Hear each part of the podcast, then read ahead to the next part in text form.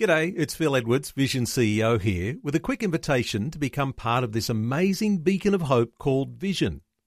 Together we can put our love into action to help people of all kinds build or rebuild their lives on the truth of God. Please consider the part you can play during our upcoming Visionathon appeal, remembering that it's your support that makes Vision possible, including this podcast. Life, culture, and current events from a biblical perspective. 2020 with Neil Johnson on Vision. We could be into the deep end once again over this coming hour. As we talk about the gender revolution, you might agree that there is nothing that generates as much heat in the culture wars or as much pain and confusion than our society's transgender revolution. Well, many argue that since the definition of marriage changed back in 2017, there has been a new revolution around relationships and sexuality. A new book called The Gender Revolution offers a much needed blend of clarity, conviction, and compassion. It's described as a roadmap for Christians wishing to engage with their neighbours and a pathway to freedom and hope for those grappling with these issues on a personal level. Dr. Patricia Weerakoon is no stranger to this space, and for this latest project, she's collaborated with Robert Smith and her son, Dr. Kamal Weerakoon. Their book is called The Gender Revolution a biblical, biological, and compassionate response. Uh, special, special welcome, first of all, to Dr. Patricia Weerakoon. Patricia, welcome along. Great to be with you again, Neil. And to Kamal uh, whose PhD research has been in multicultural ministry in a globalized world. Kamal, welcome along to you. Thank you very much, Neil. It's stacks of fun to be here with my mum and with you. And this is so interesting because let's just start with this because here's a mother and son team and for listeners, uh, very interestingly, Patricia, you are a sexologist. Uh, you love to talk about sex, and some people might say, Isn't that uncomfortable talking about these things with your son in the room?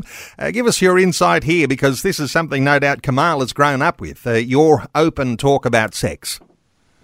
Well, I have always believed, Neil, that the sex conversation has to start really early. And that's what I did with Kamal. So, 47 years later, he's still by my side when I talk about sex. All right, we know yeah, your exactly. age then, Kamal. We know your age. You're 47, and for 47 years, you've grown up in an environment where talking sex has been the norm, and in a Christian household too. And and uh, I'm not sure of, of the whole history of your faith at all, Patricia, but but Kamal, you've grown up with this, and you're very comfortable talking about sex and sexuality and gender. Absolutely. In fact, my master's thesis, not my PhD, but my master's thesis was on a biblical concept of sexuality because I think, I mean, not just because of my mom, but because of the Bible, that we as Christians can be out and proud about Jesus and Jesus's attitude to sex and the Bible's attitude to sex. Like it's growing up in a family where my mother knows about sex certainly helped. I won't be you know, I won't back off on that. But everybody who's listening, we have nothing to be ashamed of about the Bible's attitude to sex. Truly, it's something that is wonderful, wholesome, and enjoyable. And Patricia, let's talk about the Bible's attitude to sex here just for a few moments and lay a bit of a foundation because this is where we get into all sorts of hot water because the Bible isn't changing anytime soon, and anyone who tries to change it, uh, really, they come under the ire of everybody in the Christian community. God is the same yesterday, today, and forever, and He's given us a recipe for sex and sexuality. I wonder how you reflect on having that biblical foundation that isn't going to change. Neil, many people think that the Bible is just a rule book and all God has to say about sex is just don't do it.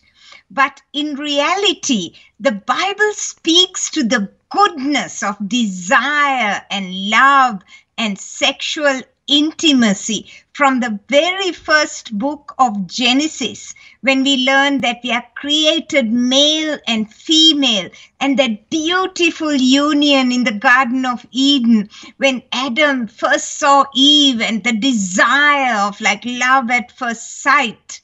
And then we go right through the Bible where God's love for his people and then Jesus' love for his church consummated in Revelation when Jesus returns for his bride as the bridegroom. And of course, right in the middle, eight chapters of erotic lovemaking between husband and wife. Naked, no shame, where love is like a mighty fire that binds man and woman, warming them in the right place, but in the wrong place, destructive. What a beautiful image for man and woman having the best sex for life. A tiny, tiny model of Christ and his church. Well, I think uh, you know listeners will be inspired to hear you say that, and I'm often saying on this program that Christians are not prudish about talking about sex. Uh, but when we do talk about sex, we're talking about sex from the Creator's perspective. If you start messing with the creator's perspective, this is where we run into some challenges. And and look, I'm going to bring Kamal into here because Kamal, as you say, your master's uh, dissertation was around issues to do with sexuality, and your PhD studies have been in multicultural ministry, ministry in a globalized world. Uh, let me just ask you about the difference that a godly model of sex uh, looks different in the Western world or has done uh, and what it looks like in some other parts of the world. I'm, I'm no doubt that you're across these things. Let's just explore this for a moment. What are your thoughts here about a godly model of sex and how it relates to different cultures? Thank you so much, Neil. And I tell you, you're really on to something. In the West, sex has become, in a contradictory way, both sacred to the individual and meaningless. And that's really sad. Basically, in the West, our individuality, our sense that I am going to do life my way and I'm going to define myself, including my sexuality and what it means to please myself, that means that sex means everything and nothing. And people can't work like that. It leads to misery. It leads to meaninglessness. It leads to what we call hookup culture, where we view people as merely instruments to satisfy us. And it's not good. It leads to depression. It leads to children out of wedlock who are brought up in uns- the, the tragedy. Please don't hear me judging single moms, etc., but the tragedy of single parent families, etc., etc. However, Neil, you're exactly right that actually sex in a non Western, more traditional context can be used in a way that is sort of dutiful, duty, D U T Y, not beautiful, not wonderful. So, especially men can simply demand sexual self gratification, and wives, women, can merely respond to it uh, out of a sense of obligation, which merely leads to resentment and a sort of um, a, a, sense of a marriage and all of the instead of instead of joy. What what more can I say? And so yes, both cultures, both sides need to learn from the Bible. And Ephesians chapter 5, husbands love your wives, okay? And wives trust and give to your husband. That is actually the most wonderful image for sex, not individualism and not the mere obligation either. Patricia, uh, people's attitude to sex and sexuality uh, is changing dramatically. Uh, we might even say it's changing even as our conversation is going. And increasingly, I'm hearing stories of parents who are uh, really devastated by uh, the way their children, uh, even as young as primary years, are being affected by the changes that are going on. Uh, parents are even having the ownership or control uh, or the responsibility of their children even taken off them by governments because of what we might even say is rogue mentalities that go against this biblical foundation of sex between a man and a woman in marriage. Any thoughts here about when God is out of the picture, stuff goes astray? There's two sides to this, Neil. Firstly, there is actual sexual activity, which is what we've been talking about for the, the time we have been together. We were talking about a man and a woman coming together in sexual intimacy. Now, that recognizes that there is such a thing as a clearly defined man and woman. Now, as Christians, we would go right back to Genesis and say, In the beginning, God created man in his image, male and female, he created them.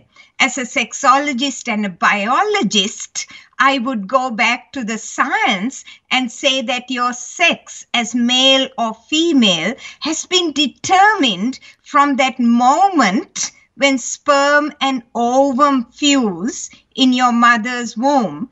And from that moment, you are clearly a male or a female. Now, today's culture has confused that very basic part of our created good. And there lies the basis of our confusion and actually what we would call the current cultural revolution. Life, culture, and current events from a biblical perspective. 2020 on Vision. It is good to be into a conversation all about sex. And uh, I didn't mention anything earlier. Some parents might be concerned that this sort of conversation might be a little more mature uh, than little ears deserve. So if that is a concern for you, although I don't think we're into anything that is particularly uh, damaging or dangerous, but uh, just take that on board if you are a parent. Our two special guests, Dr. Patricia Weerakoon, who is a Christian sexologist uh, who says she has twin passions, God and sex. And her son is also our guest today, Dr. Kamal Weerakoon. He is a PhD in multicultural ministry in a globalized world, and uh, he's got some earlier studies uh, around sexuality. Patricia, let me come to you because the title of your book is The Gender Revolution a biblical, biological, and compassionate response. Let's talk about gender and why you are writing about gender at this time. Neil, we are at a very, very critical time when our culture is totally confused as to what gender and sexuality and identity mean. And that's why we called it the revolution, because there seems to be this revolution against biology and, of course, against the biblical truth. So we wanted to provide a countercultural narrative, which is why we called it the gender revolution. We want Christians and non Christians who wish to join us and read the book to understand that there is a better way of understanding gender and identity. So in the book, we basically have a foundation, kind of what we call the root system, based on science and the Word of God. And then we talk about the four aspects of biology, which you can never change. You are born, you are determined in your mother's womb as male or female. You are born as male or female, and that's what you stay all your life. And then we talk about how behavior can vary, but it does not determine your biology or your identity. And we talk about how this so called new, unempirically supported concept of this authentic inner soul of your feeling has taken over biology and behavior and even sexual attraction and confused people, language, education, and in many places, parental rights being abrogated. Patricia, you might say scientifically, uh, there's not much doubt uh, the sex, uh, the, the science has got sex sorted. But it's this gender issue, and as you're using words like identity, this seems to be where the real confusion lies. And I wonder if we were talking a little deeper about gender, because this is the sort of thing that people say is fluid and you can change uh, and even change your birth certificate, you know, one year to the next. You can do whatever you like. And of course, that has ramifications. But let's talk about this gender and the way that society today thinks it is fluid. What's a good way of approaching that? The best way of approaching it is to look at the terms and look at the confusion in the terms. The confusion between sex and gender goes right back to like the 1960s, 70s with the scientists like John Money who introduced the term. Now, at the beginning, when we were studying sexology at the beginning, I'm talking 1980s, we had a clear differentiation. Sex meant biology. You are born, you are determined in your mother's womb, male, female, and that was sex. Gender was something that was more culturally determined, and it be, and it was how you presented yourself as male or female. We call that gender behavior. Now, that was clear. Now, this now has morphed into gender being taken over to mean something that your inner feelings say you are. So it's like you have this inner feeling that says you are male, female, or something in between, like gender non binary, or maybe agender, that is, you have no gender. So you can choose your whatever your identity is. So that lies the confusion. There is biological sex, and people think they have an inner identity, which has absolutely no proof. You cannot be born in the wrong body. The way that I uh, image it, and remember, I'm a preacher, so I'm into imagery, is That's that good. Now our biological sex has become like a set of clothes. Oh, I don't like this set of clothes. It's out of fashion. I don't feel comfortable. I'm going to change my body. That's tragic. Again, if there's anyone who's listening who has gender dysphoria or you've got children who are questioning their gender, please don't hear either of us to be like judging and oppressing you or your children or your friends. But there is a tragedy in treating our bodies as disposable. In fact, I'll often say uh, Christians are the friends of people who have this confusion because no one else is actually speaking up about the lifelong medicalisation that happens if you don't actually try and contain some of these issues. This is a challenging thing, isn't it? And Patricia Weerakoon, uh, people right now, parents are actually fearful right now of what their children might say in a classroom and risk even having them taken away, uh, put on all sorts of uh, blockers, and uh, even introduced into a lifelong medicalisation. Uh, there's no one other than the Christians who are speaking up in this in this space. What are your thoughts for parents who are fearful like that? Uh, my first thought is to say to parents, you are right to be concerned because your children are being exposed and let's call it what it is to the transgender ideology at a very young age. So, what I would say to parents is firstly, be prepared. Don't be anxious, but take the time to prepare yourself for the eventuality because it is not, they may be exposed, but in today's culture, your children will be exposed to the ideology. So prepare yourself, read, find out what's happening, and know something about what the transgender ideology is. That's the first thing. Be prepared. Secondly, start early in talking to your children about God's good vision for male, female, and coming together as man and woman for the best sexual intimacy. Talk early.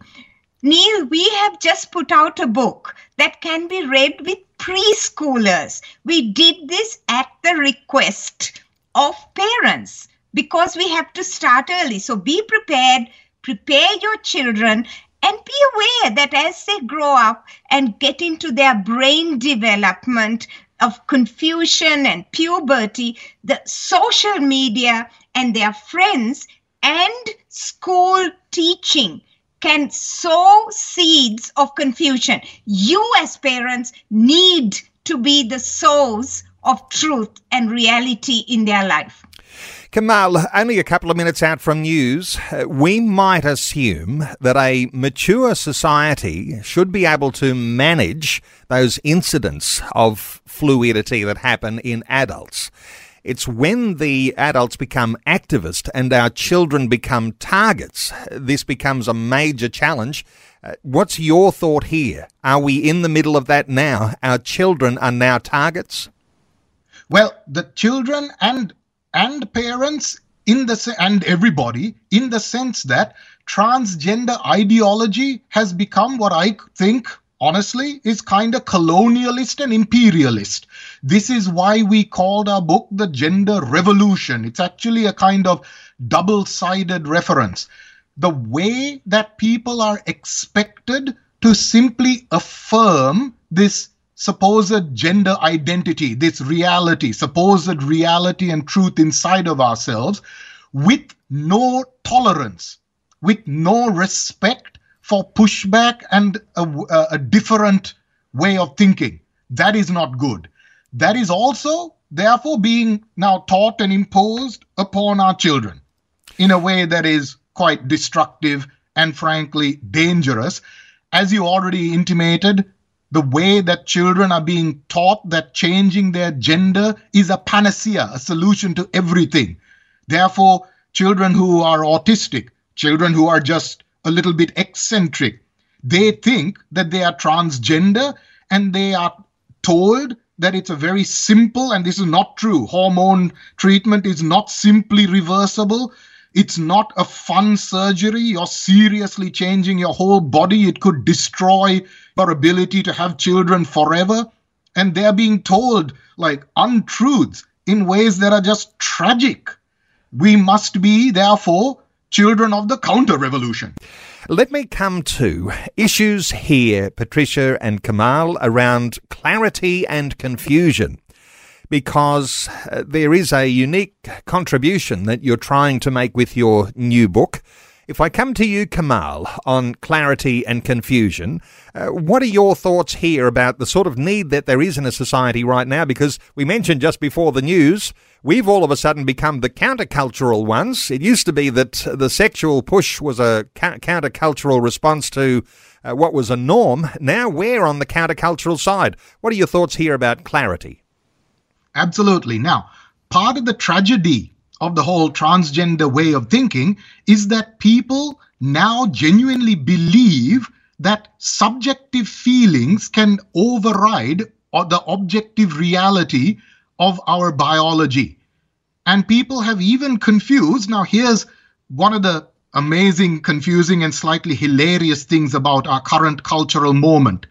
Lesbian, gay, and bisexual people are feeling oppressed by the transgender movement because transgender also mixes up sexual orientation, sexual feelings, who you want to have sex with, with the biology of your like sexual body, and also with that internal, subjective, unscientific sense of I am this gender identity. So at least three things become mushed together like uh, some sort of, you know, just a just a, um, a, a, a muddle.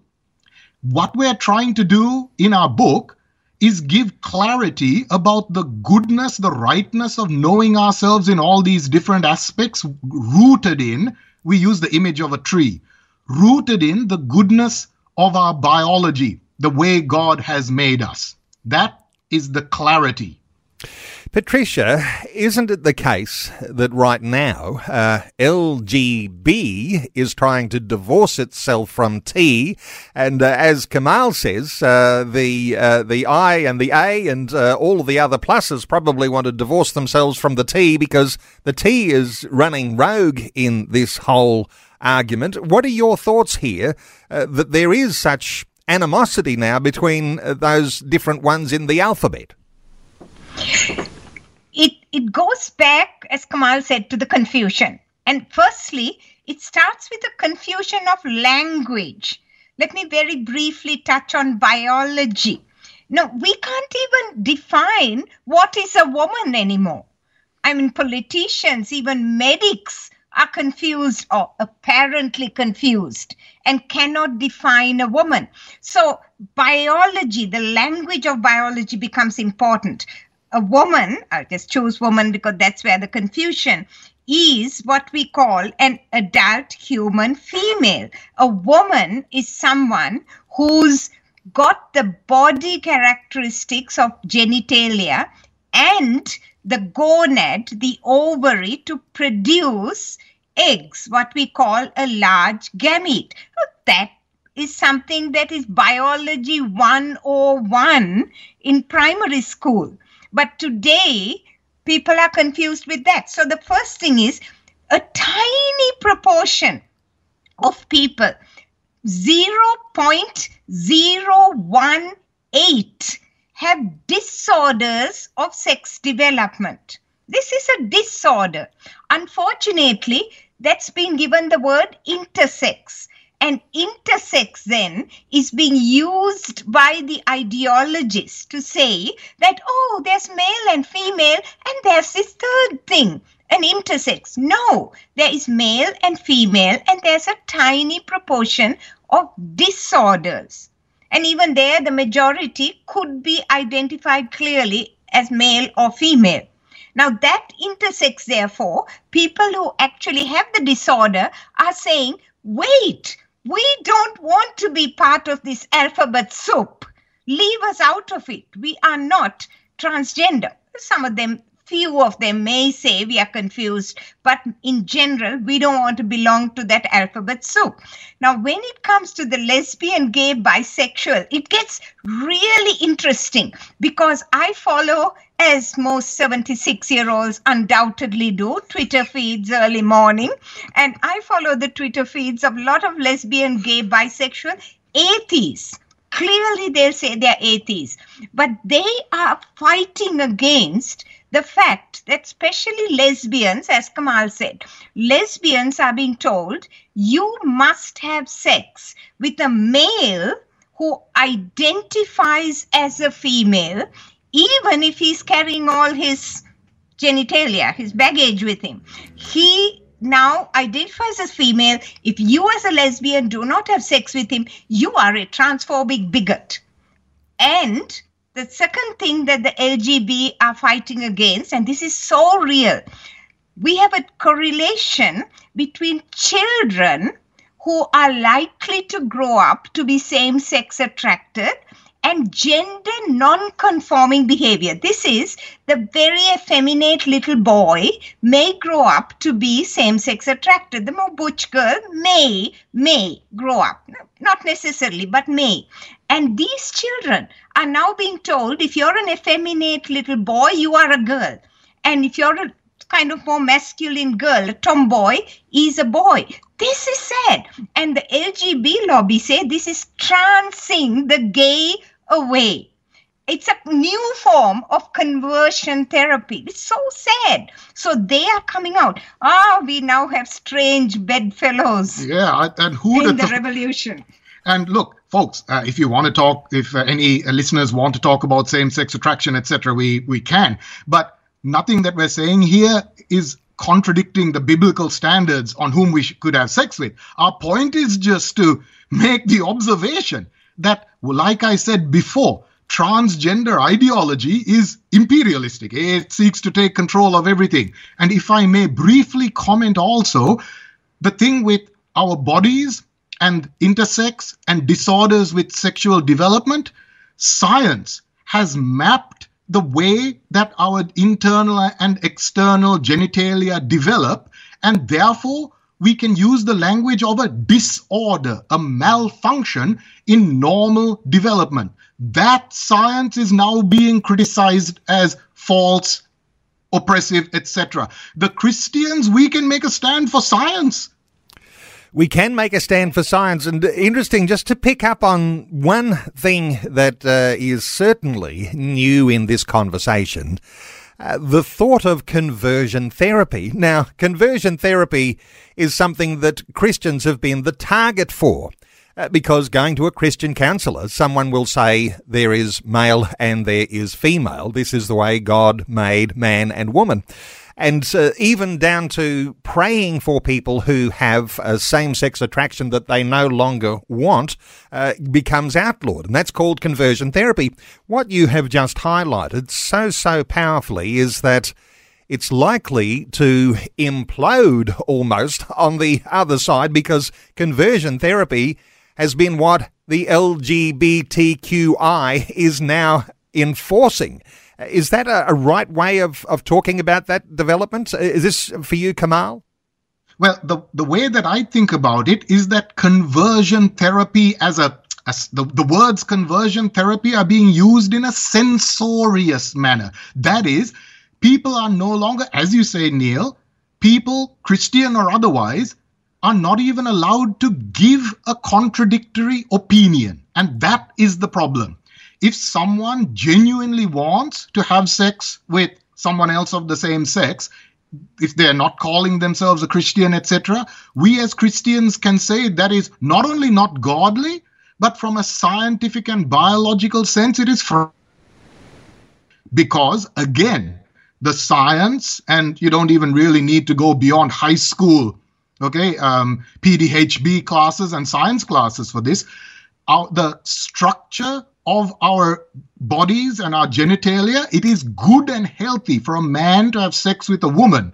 It leads to pleasure and it leads to babies in a way that a woman having sex with a woman and a man having sex with a man does not lead to the same consequences.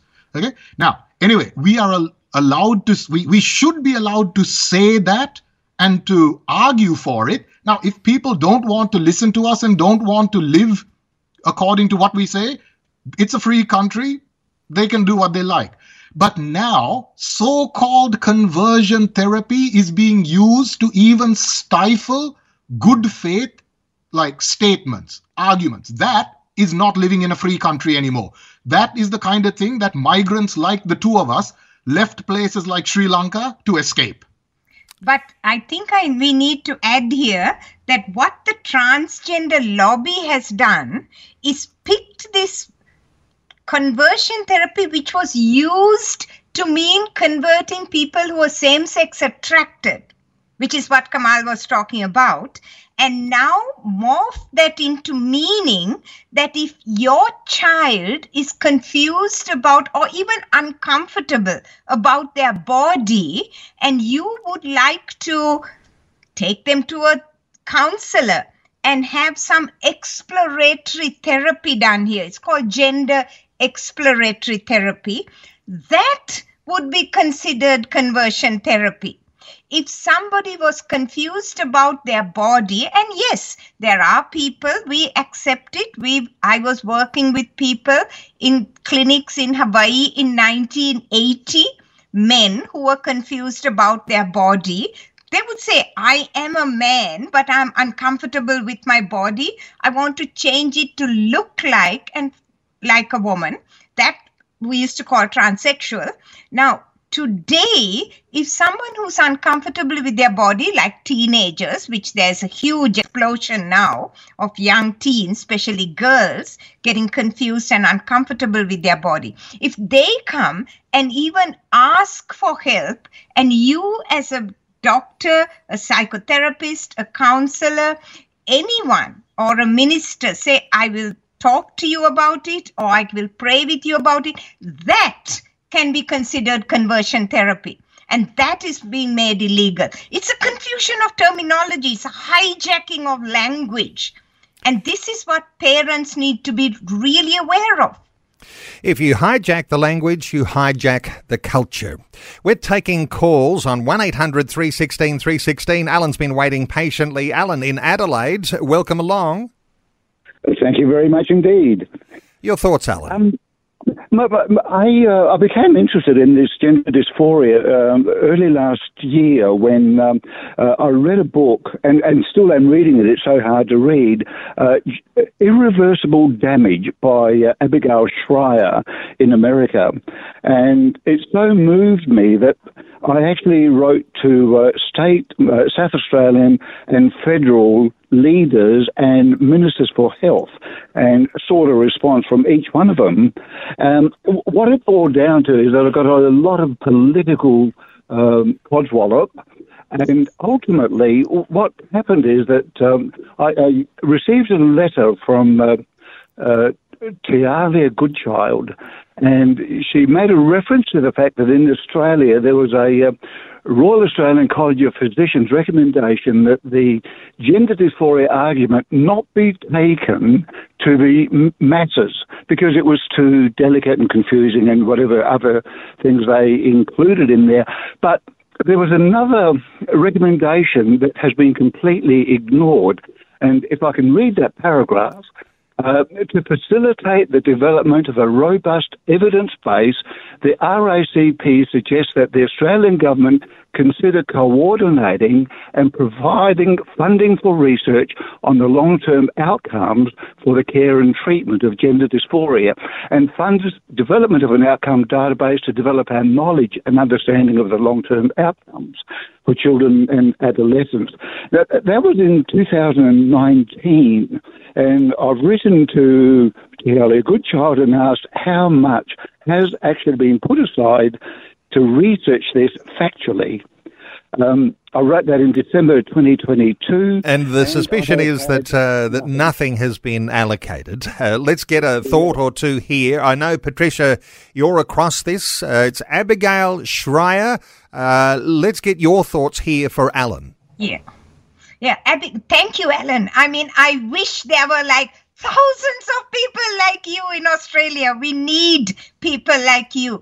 Abigail Shrier's book is an amazing book. It's a she is a woman who's traveling and speaking. She's a diminutive little woman and she speaks all over and she has to have police custody. Uh, sorry, police protection when she speaks because the lobby is so against what she's saying. She's basically saying the ideology has hijacked our girls, the huge number of young girls who are uncomfortable with puberty and just saying, I'm trans, I'm a boy. They go, they get testosterone in like a couple of meetings with a doctor and endocrinologist, and 13, 14, 15, 16 year olds having their perfectly healthy breasts removed this is happening in Australia and across the world.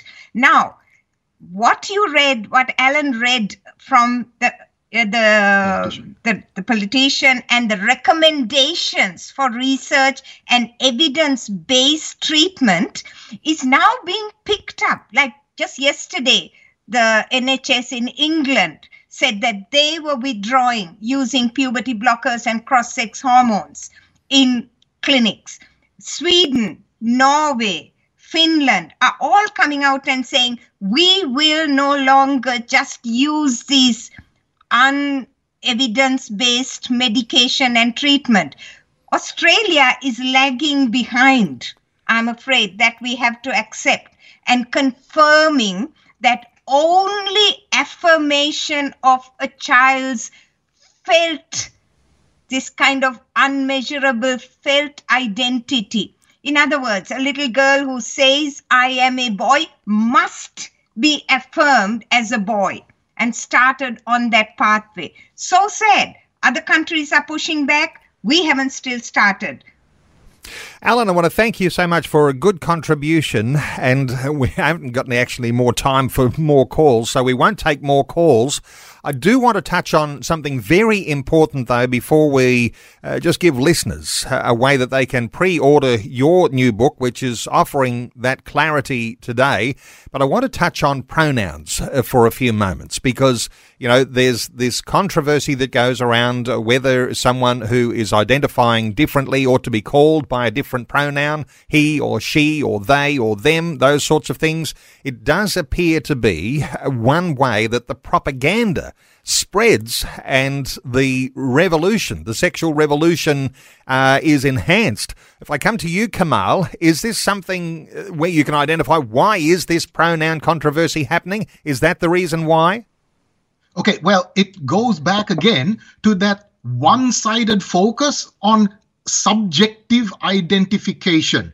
So if a person feels that they are a male. They demand never mind what their biology is they not only demand to be called by a new name they not only demand to dress etc and be accepted they not only demand uh, to go into the sex single sex spaces like toilets but now we have to call them by the pronoun. Now that's a problem. In the book we say generally speaking okay if a person really is adamant about addressing by pronouns, simply avoid it by calling them by their name. And here's why a pronoun, he or she, okay. the whole use of the pronoun is meant to refer to the person as a class of people, as a group of people, as men or women. Scientifically, historically, as a culture, not just Western culture, okay, all cultures have men, women men and women may behave differently, dress differently, but all cultures in the world have men and women. And obviously, in the Bible, the Bible says there are men and women. He and she, the use of those pronouns, they are meant to provide clarity and meant to respect all of those rightful differences, even within cultures, etc., etc. So, however, however, a person's name, a person can call themselves what they like. And even in the Bible, there's no strict identification of a, a name with a particular sex. Taylor Swift.